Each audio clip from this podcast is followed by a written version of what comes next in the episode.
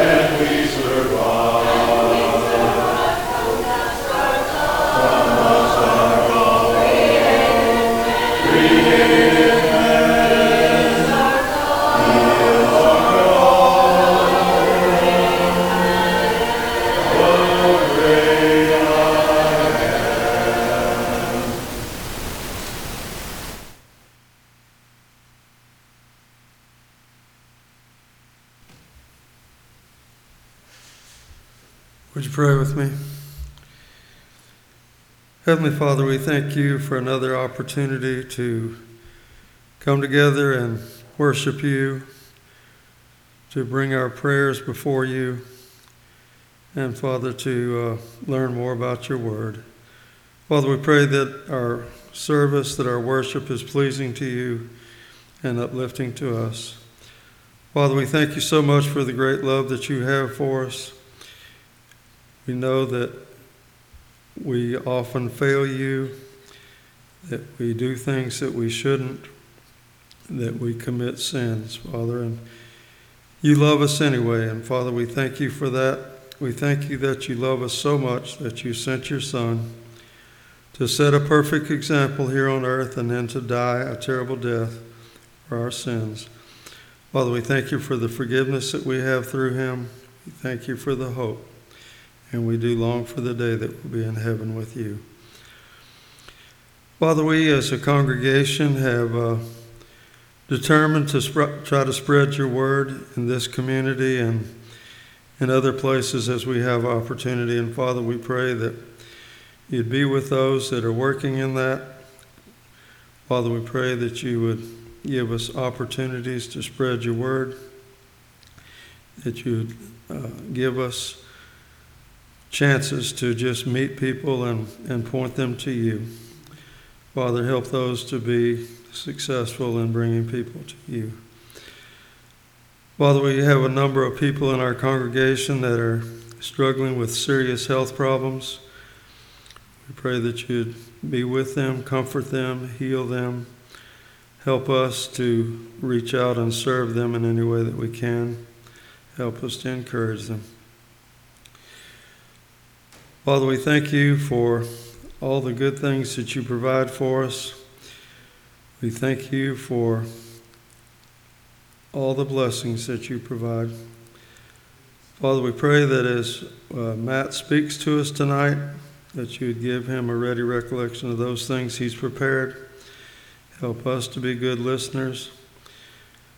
And please bless our time here together this evening. We ask all this in Jesus' holy name. Amen.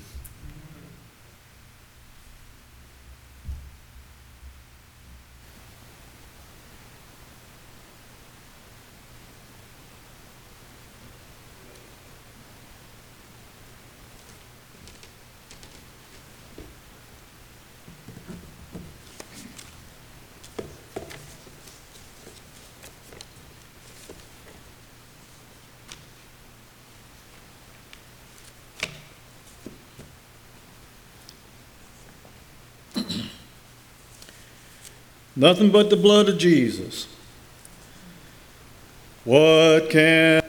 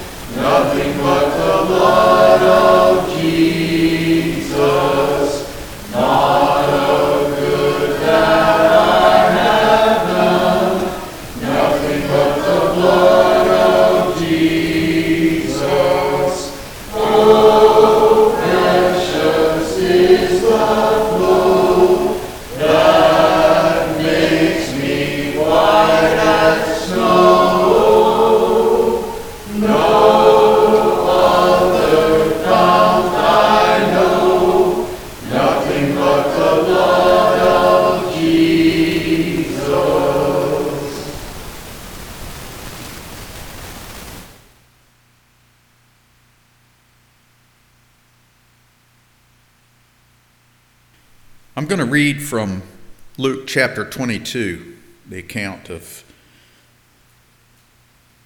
the Last Supper or the last time that the Lord ate with his disciples before his crucifixion. I like the Luke account because it, it sheds some, some light. It gives a little bit different perspective than the other Gospels and, Paul's account in the letter to the Corinthians. And uh, just kind of makes me think a little more. So if you remember in Luke 22, this is, this is where Jesus has uh, given his disciples the, the direction to go, uh, how, how to prepare the Passover. And then beginning in verse 14, it says, When the hour came, Jesus and his apostles reclined at the table. And he said to them, I have eagerly desired to eat this Passover with you before I suffer. For I tell you, I will not eat it again until it finds fulfillment in the kingdom of God. After taking the cup, he gave thanks and said, Take this and divide it among you, for I tell you, I will not drink again from the fruit of the vine until the kingdom of God comes. And he took bread, gave thanks, and broke it, and gave it to them, saying, This is my body given for you. Do this in remembrance of me.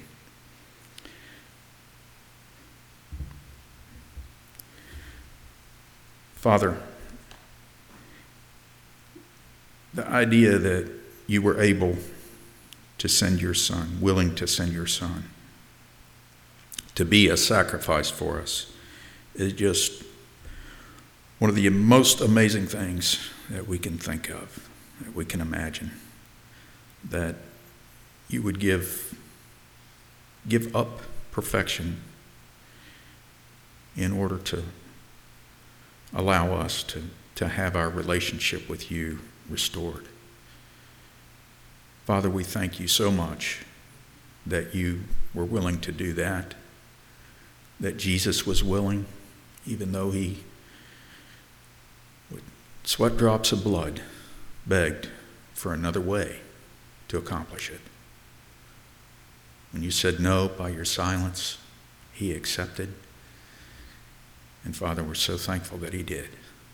Thank you now as we partake of this tiny piece of bread that reminds us that this, this represents his body, reminds us of the sacrifice that he gave so that we could have eternal life with you pray this in his name.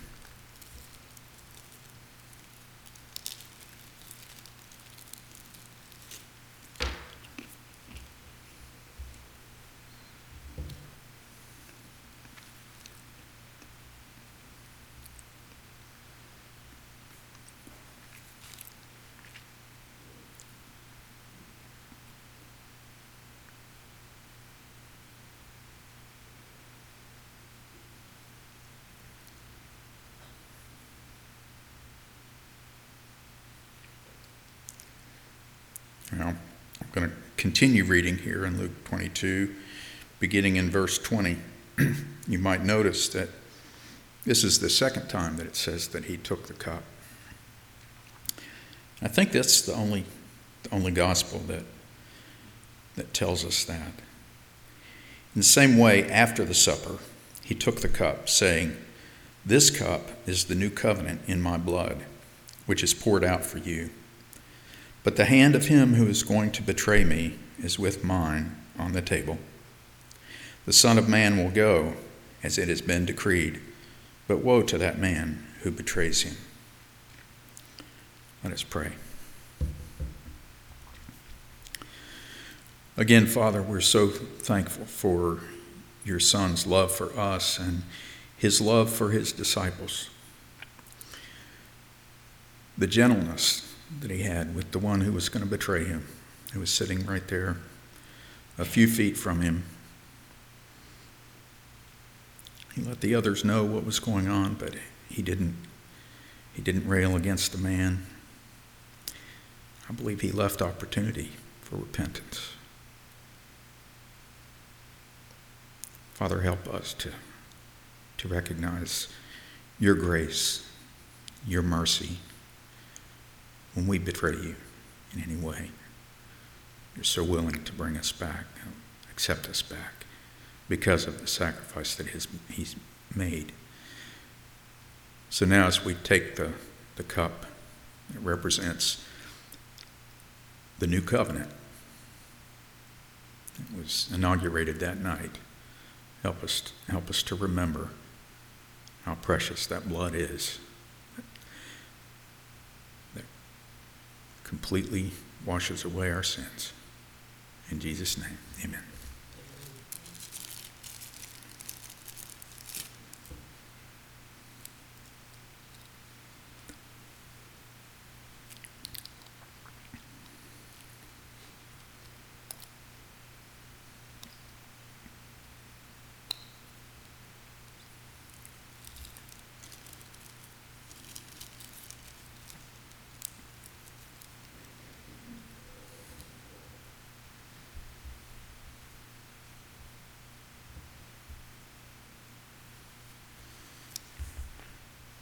Now, before I say a prayer before the offering, just a reminder that the boxes are in the back if you need to, to make your contribution. Lord, we're so blessed. You bless us in ways that are very obvi- obvious and evident every day, in ways that aren't so obvious. We don't even, probably don't even think about the, what goes into taking a good breath, what goes into nourishing our bodies and providing for, for all of our physical needs. Father, we thank you for our jobs. We thank you for our families. We thank you for the love that you surround us with. And Lord, we pray that as we make a contribution to your work, that we do so with a willing heart, with joy, with thankfulness that we have something to share. Lord, please bless everything that we give to multiply your kingdom. In Jesus' name we pray. Amen.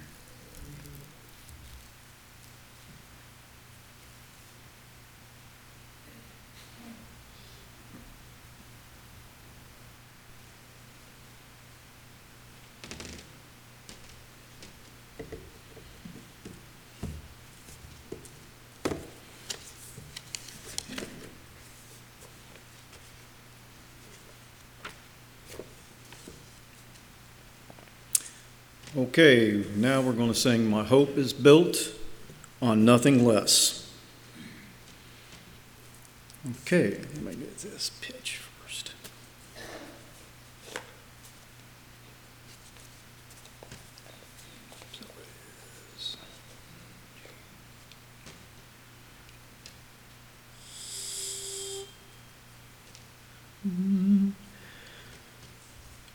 My hope is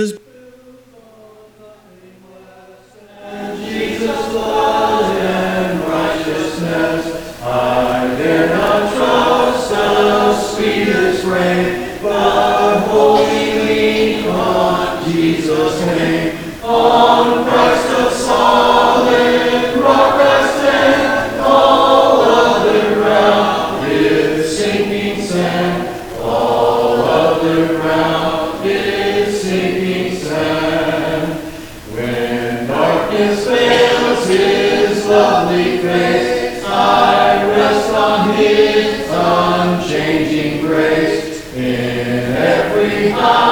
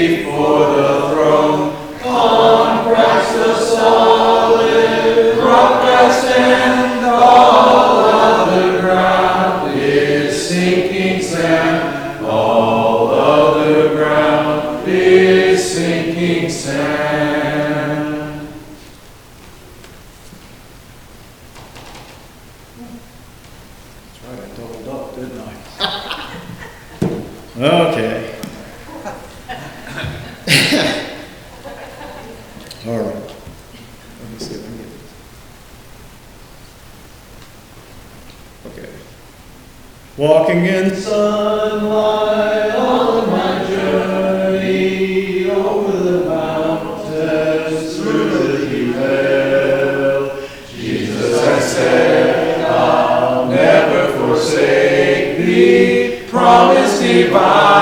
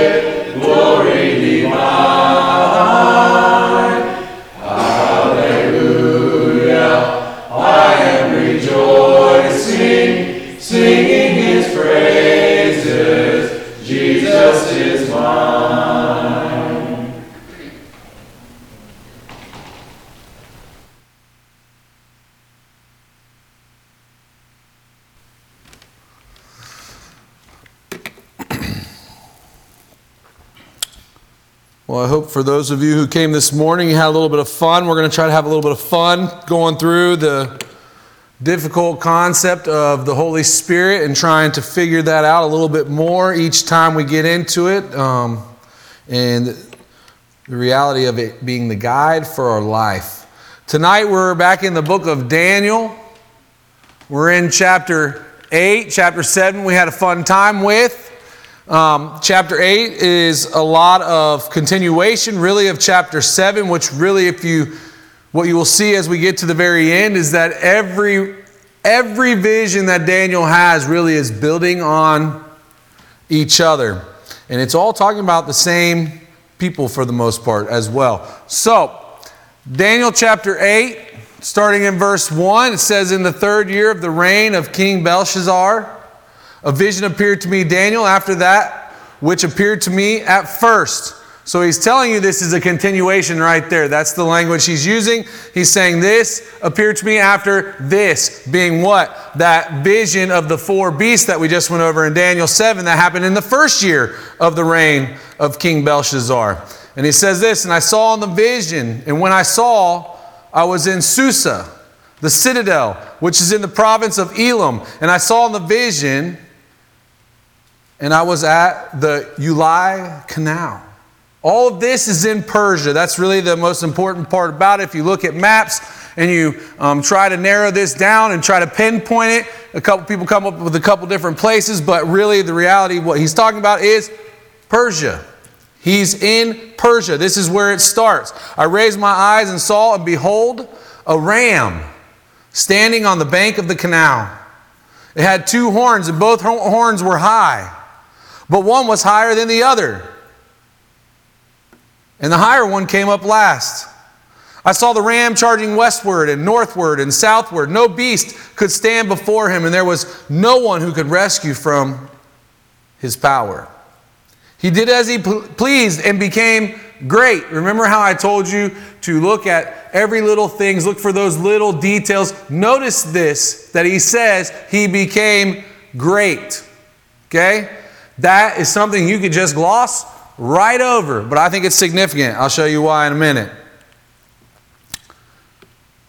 Clearly, in this, he is talking about Persia. As we said, it starts where he's in Persia. The ram is Persia. Now, if you are wondering if I'm right, you can actually get down to the end where Gabriel's given the interpretation and he tells you these exact words. Right? Which is why I'm telling it to you now because I want to show you why I think the interpretation is there as well. All right?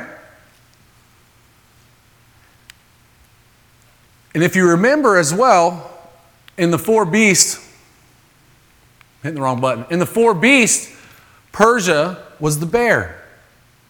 And the bear had the three ribs in his mouth. And we discussed what those three ribs could be. And one of the um, hypothesis of the three ribs was the three major areas that Persia conquered under King Cyrus, being Babylon, Lydia, and Egypt.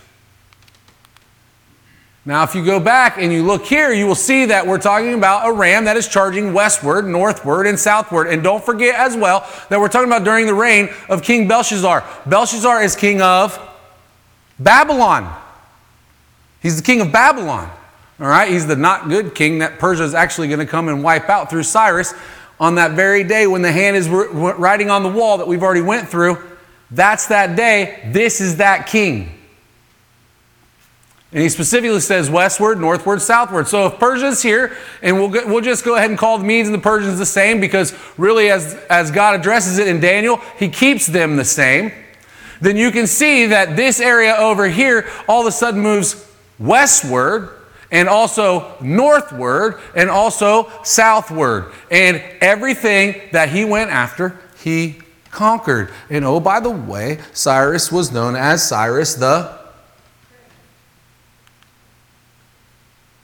He would become great.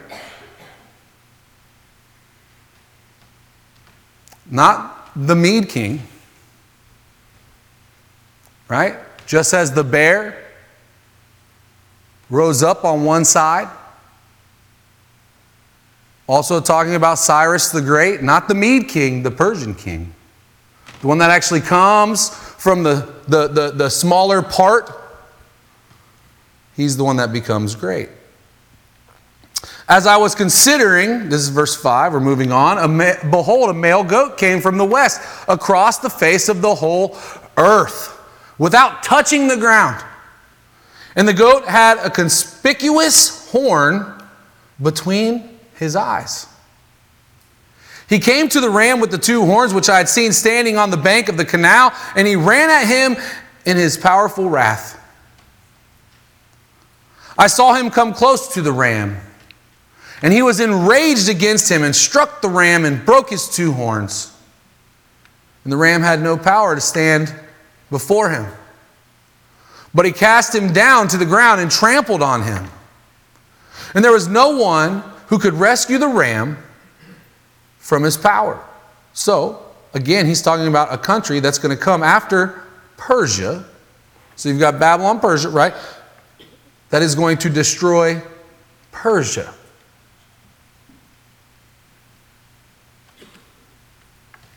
And there would be no one who could stop him. And not only that, again, as we saw with the four beasts, we see this idea of something that is going to happen very swiftly, right? The goat's feet were not even touching the ground. He was moving so fast, it was as if his feet weren't even touching the ground. He was flying. Then it says the goat became exceedingly great, but when he was strong, but when he was strong, that conspicuous horn between the eyes of the goat, that great horn was broken. But instead of it, there came up four conspicuous horns. So one breaks out of one becomes four. That's starting to sound familiar as well, right? This is the leopard in the four beasts. The leopard had how many heads? Four. Four heads. Who's this horn?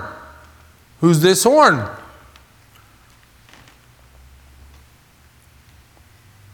We're going to know this without a doubt because as we get down into Daniel in this chapter, you're going to know that it was the first major, real king, if you will, of Greece, Alexander the Great. They start over here, which just so happens to be to the west. And they come and take over essentially everything that was once Babylon and Persia. See that?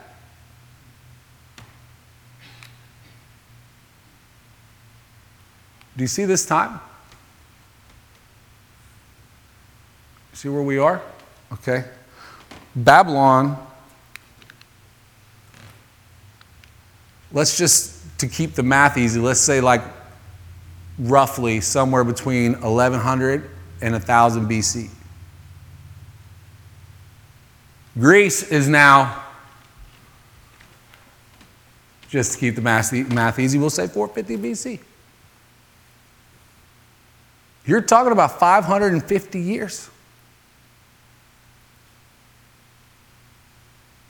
550 years. Not just that, but to explain the way he would conquest, explain the fact that this king, this amazing king that would do all of this stuff, would kind of all of a sudden out of nowhere just die. Which is exactly what he did. He died. In conquest, he died. While still trying to take over the world, Alexander the Great dies. Right? And in that moment, Greece is split into four kingdoms. These are those kingdoms right here.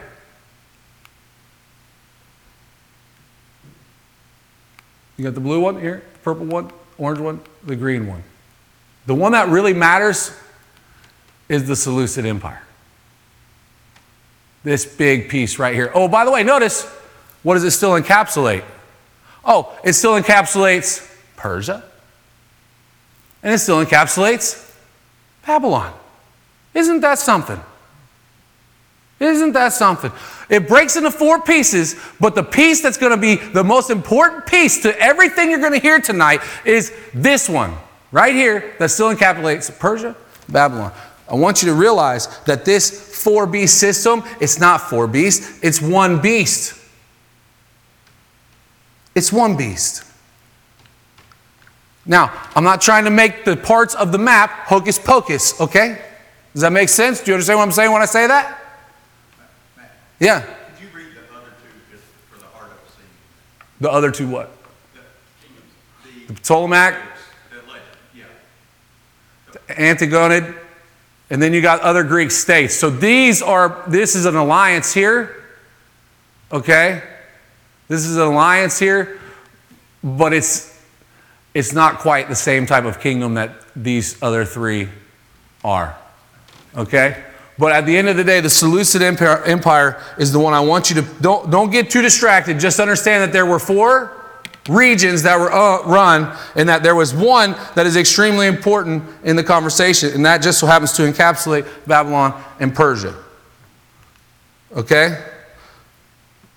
Verse 9 Out of one of them came a little horn. Out of one of being these four regions. And I've already told you it's going to be the Seleucid Empire. All right. Which grew exceedingly great toward the south, toward the east, and toward the glorious land. It grew great even to the host of the heaven. And some of the host and some of the stars it threw down to the ground and trampled on them. Now, this is starting to seem, um, I don't know, a little sci fi, a little outer space, but just hang with me for a minute. It became great, even as great as the Prince of Hosts. Who's the Prince of Hosts?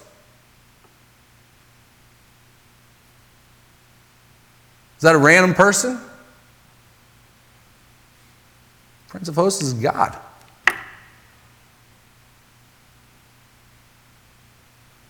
And the regular burnt offering was taken away from him, and the place of his sanctuary was overthrown. Whose burnt offering? Whose sanctuary? The Prince of Hosts, God.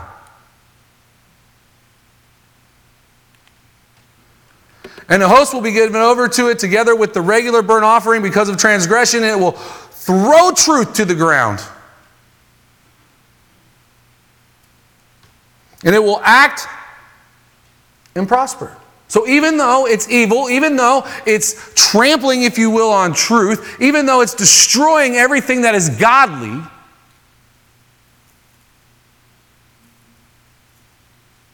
it's going to prosper. It's going to continually prosper. Then I heard a holy one speaking, and another holy one said to the one who spoke, For how long is the vision concerning the regular burnt offering and the transgressions that makes desolate? Remember that. And the giving over of the sanctuary and the host to be trampled underfoot. And he said to me, For 2,300 evenings and mornings.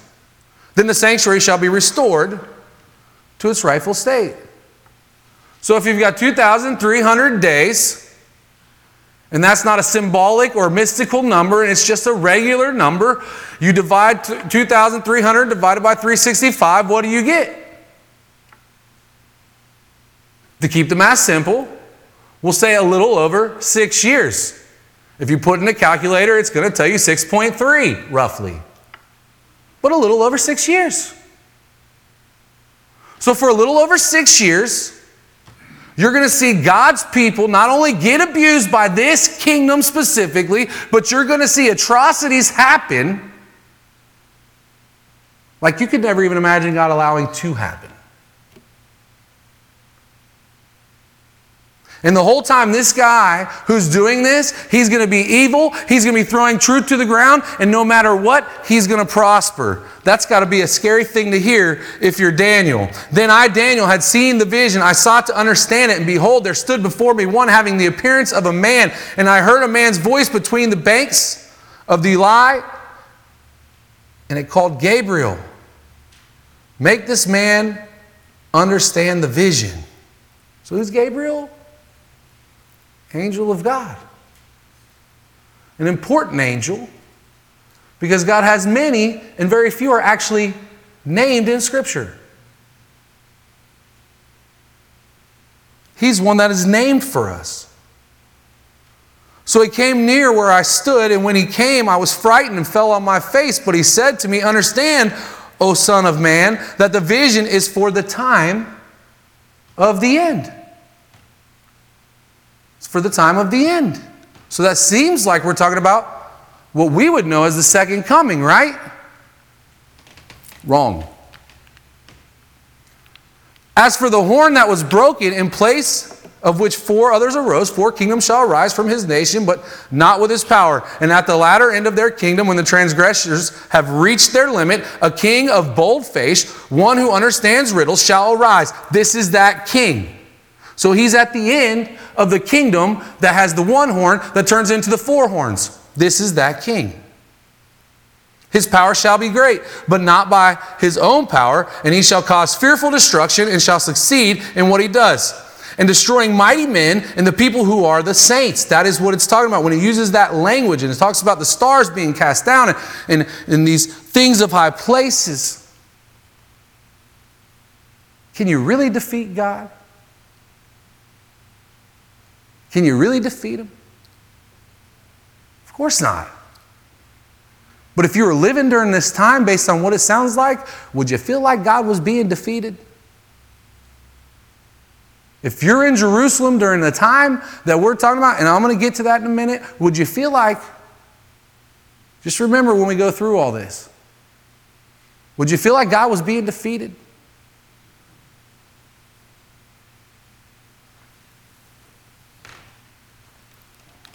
And this is an interesting part. It says, His power, His power shall be great.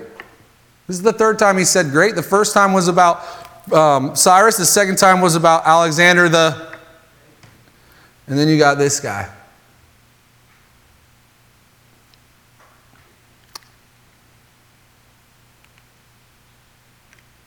Then it says, And when he had spoke to me, I fell into a deep sleep with my face on the, to the ground. But he touched me and made me stand up. He said, Behold, I will make known to you what shall be at the latter end of the indignation. Not the end of time, not the second return of Jesus Christ, but this time.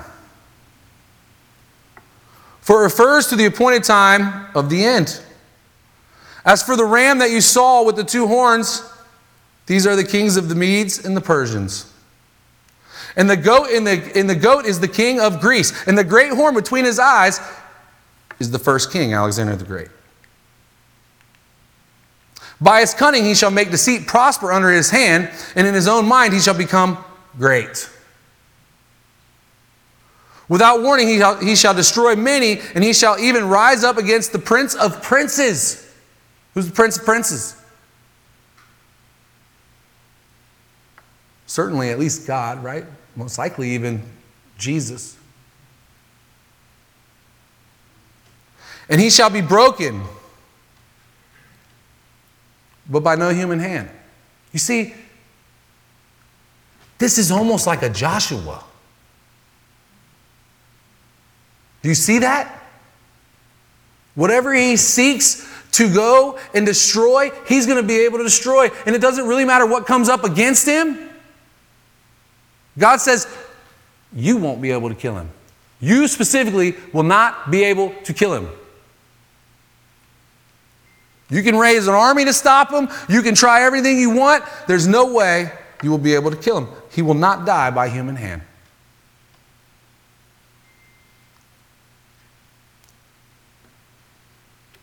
He says, The vision of the evenings and the mornings that has been told is true. But seal up the vision, for it refers to many days from now. How many days from now? We're going to get to that in a minute, too. So, the guy that this chapter is talking about is Antiochus Epiphanes. In fact, it is so obvious that it's him that there are many critics of the Bible who say, Ha! Gotcha! Daniel 8 has to be written way later than it says it's written because there's no way anybody could write this and be this accurate, this detailed, this far away from the, from the scene of the crime. Isn't that crazy? Instead of saying, wow, God must have wrote this, they say, that's got to be counterfeit.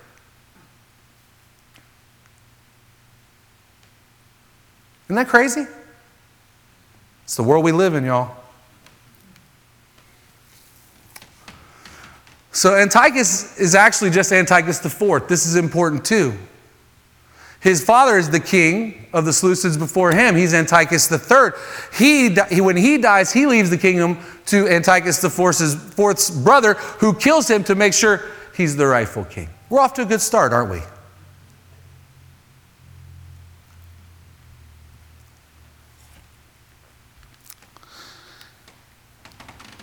About, well, let me say it this way.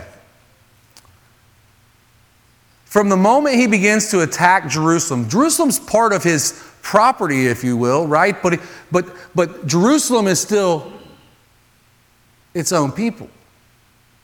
It's just, just like we find with Jesus in the Romans, it's just governed by Greece.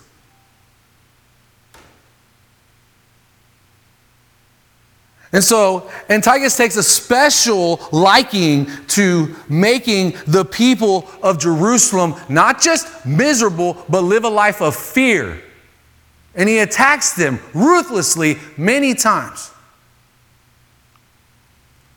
And from the first time he attacks and really comes in and, and, and takes over till the day that he dies of sickness, and according to the book of Maccabees, it was a sickness given to him by God. From that first day until the day he dies and his successor comes in, guess what he does? Well, one, he closes the temple doors. You're not allowed to make sacrifice anymore. No more burnt offerings for you. He creates an altar to Zeus. Can you imagine that? The Greeks are taking over the world. Think about it.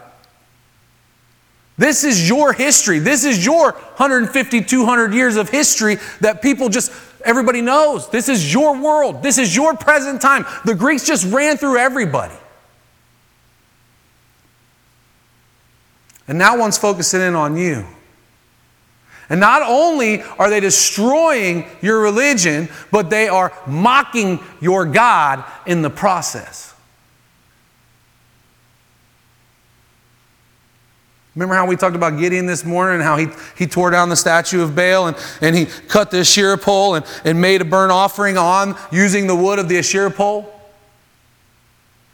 This is the opposite of that. This is evil coming in and mocking God right to his face in his home court. Literally, in his temple.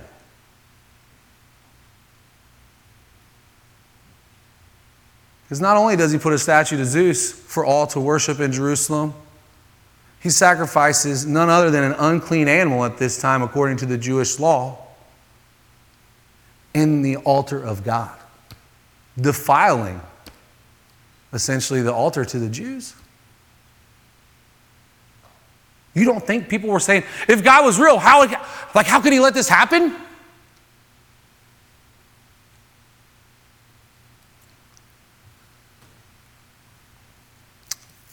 I already got there. I should have put that one up further. Sorry.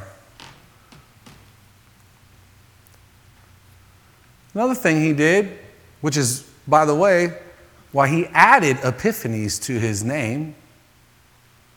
Epiphanes has two meanings. The first one is similar to like illumination, understanding, coming to a point of wisdom. The other part of Epiphanes means deity.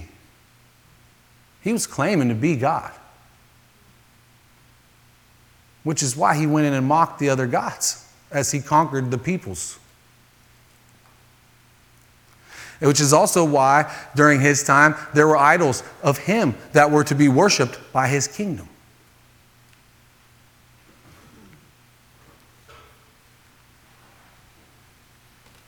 And of course, he's prospered despite his ungodliness. Now,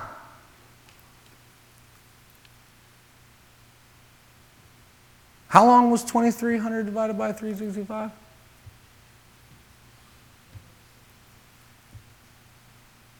From the day he attacks and shuts the doors of the temple to the day he dies is just a little over six years. And as I said before, the guy who comes in after ends all that day one. Do you see why people are like, hold on? if I admit this was written during the time it's said to have been written, if I admit this, like, how can you be that right? How can you be that right?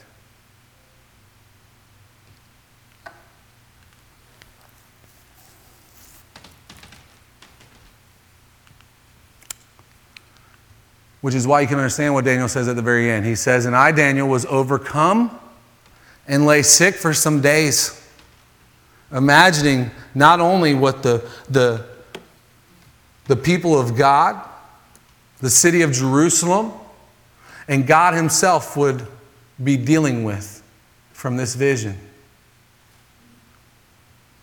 He laid in bed sick. Then I rose and went about the king's business, but I was appalled by the vision and did not understand. He was appalled by it. Okay.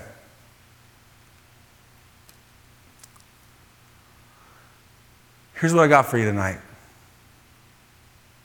You see, I know Daniel is not the. Um, there are definitely certain chapters like this, especially when you get into the prophecies that are they're they're not the the, the prettiest to um, draw application from. In fact, a lot of times it kind of comes down to that same application over and over and over again. But I just want to do what the visions have been doing for you as well and keep you up to speed on that. And I want you to see now we're at a place with very specific time frames. And from Belshazzar to, Ant- to, Antiochus IV is almost 800 years. And in 800 years, God doesn't only tell Daniel the major players and even some of the names of kings. Specifically, go to Isaiah. Isaiah is talking about Cyrus. I call you by name, he says, Cyrus.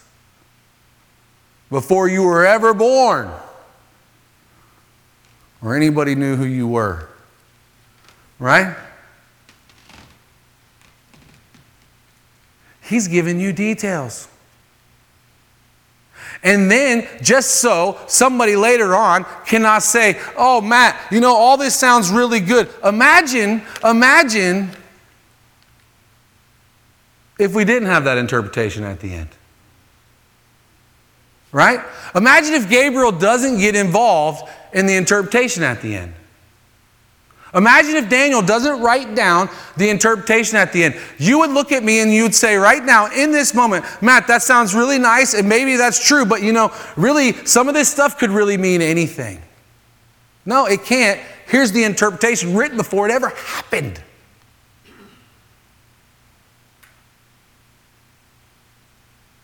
You know, if somebody would have said during this time, hey, Persia's going to end up being Do I need to go back to the map and remind you how small they were? What about Greece? Before Alexander the Great, was Greece this enormous spot on the map? No, it was a blip too. It's not even that. It's not like somebody up there standing there going, looking at the world today and going, you know what? I think if China really wanted to, they could probably do some things. Hey, if. Um, if America really wanted to, they could probably, hey, if Europe united, these are blips. This is like saying to the world, hey, everybody, watch out because in the next hundred years, the Bahamas is going to take over North America. I'm serious. And it's perfect. It's exactly the way it happened. If you want proof that the Bible is real, I can't point you to a better book.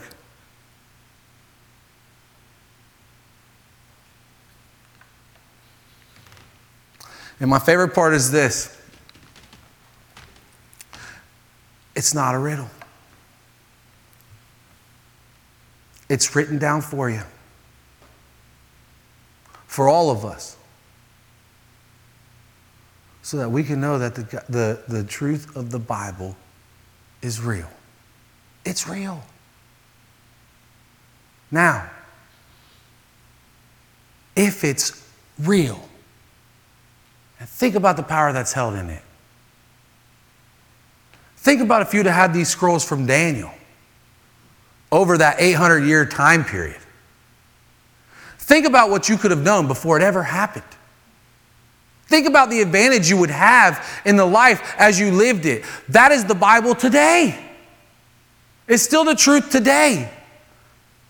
The more we know it, the more we understand it, the more it affects our life, the higher the advantage that we all have in this life, not just the next. So I say, one, study it. Study it. Let it be written on your heart, let it be written on your mind. Study it, live it.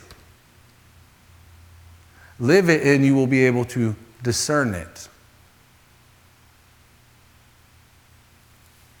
You know, that's what the Pharaoh said about Joseph this morning. I didn't really read that scripture, but that's what he said. He said, There isn't anybody else in all the land that has the wisdom and discernment of Joseph.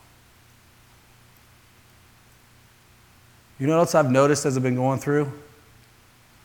It seems like the world recognizes God before people in, in before God's people do.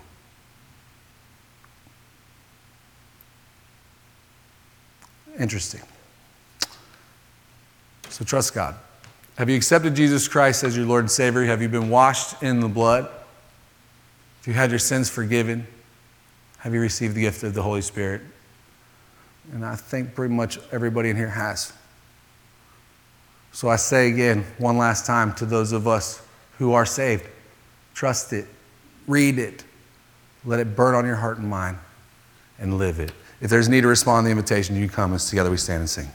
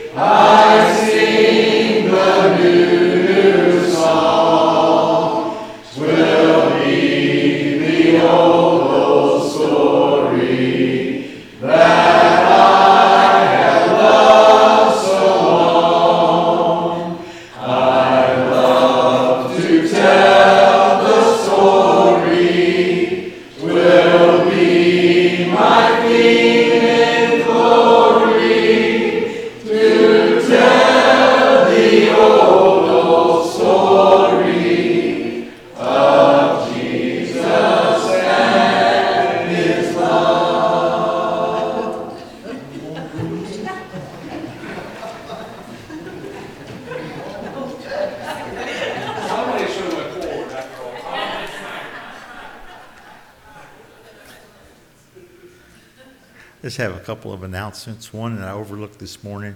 John and Sherry Larson have been members here for a long time. And John has cancer in his eye, we know that. But also, he has fallen, and, and right now, he's down in Sea Pines in Melbourne, uh, having recovery uh, for uh, therapy for, for his fall. So please continue to pray for John and, and, and Sherry that, that he might be, have a, have a recovery. And she said this morning that, that his eye cancer sur- therapy is on hold until after he gets out of, out of Sea Pines. So that, that compounds his, compounds his problem even more. Uh, a couple that I mentioned that were not in the bulletin.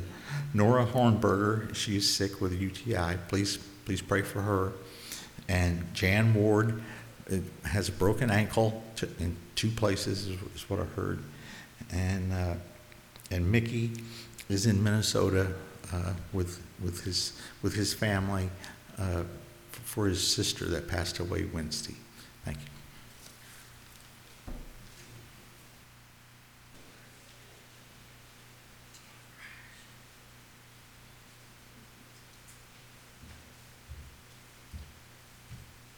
How many know this song? Okay, what I want to do is combine verses before we go to the ending. So we're going to combine the first and second verse, and then we're going to do the third and fourth. But we'll, first and second, go to the ending. Third and fourth, go to the ending. Think you follow me? Okay. It's me. It's me, oh Lord,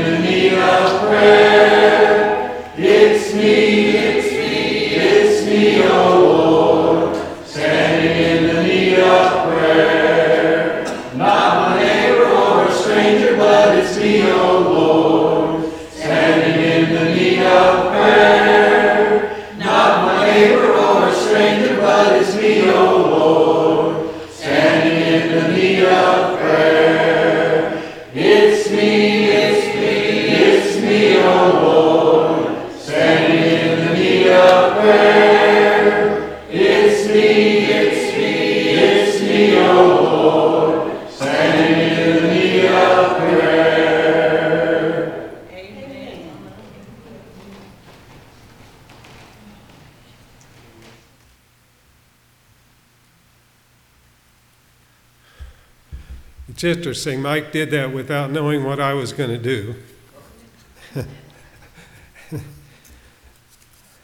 As I was preparing for the closing prayer tonight, I was looking at our prayer list.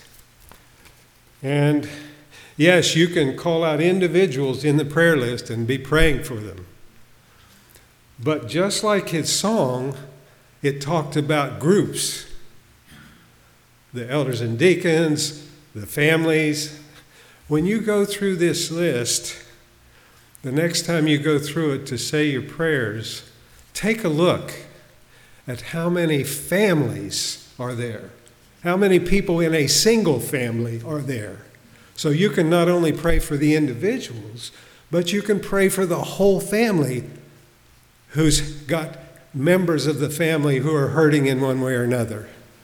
And if you want to go up a step higher, all of us are part of that family.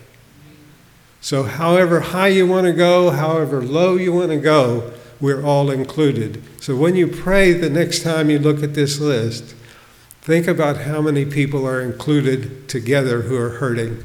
Pray with me, please. Holy Father in heaven, how thankful we are that we can even call on you and ask for help. Because all of us need it at one time or another, and the one time or another is usually sometime every single day. Father, we thank you for the privilege of being able to come to you, and when we do, all we have to do is remind ourselves what Paul wrote in the Roman letter that your spirit in us is taking what we say because we don't know how to say it and turning it into something that makes sense for all of you so that you can really help. Father, we're so thankful the way you've structured that, and we come to you through your Son Jesus because that's the path for us. There's so many ways we can structure our prayers, Father, but you have it set up so that it works, so that you hear us, you know what our hurting things are, you know what the things we're dealing with every day, not only one of us, but all of us. So as we close this service this evening, Father, we ask you to put that in our hearts and in our minds as we come to you in prayer every single day. We pray these things in Jesus' name. Amen.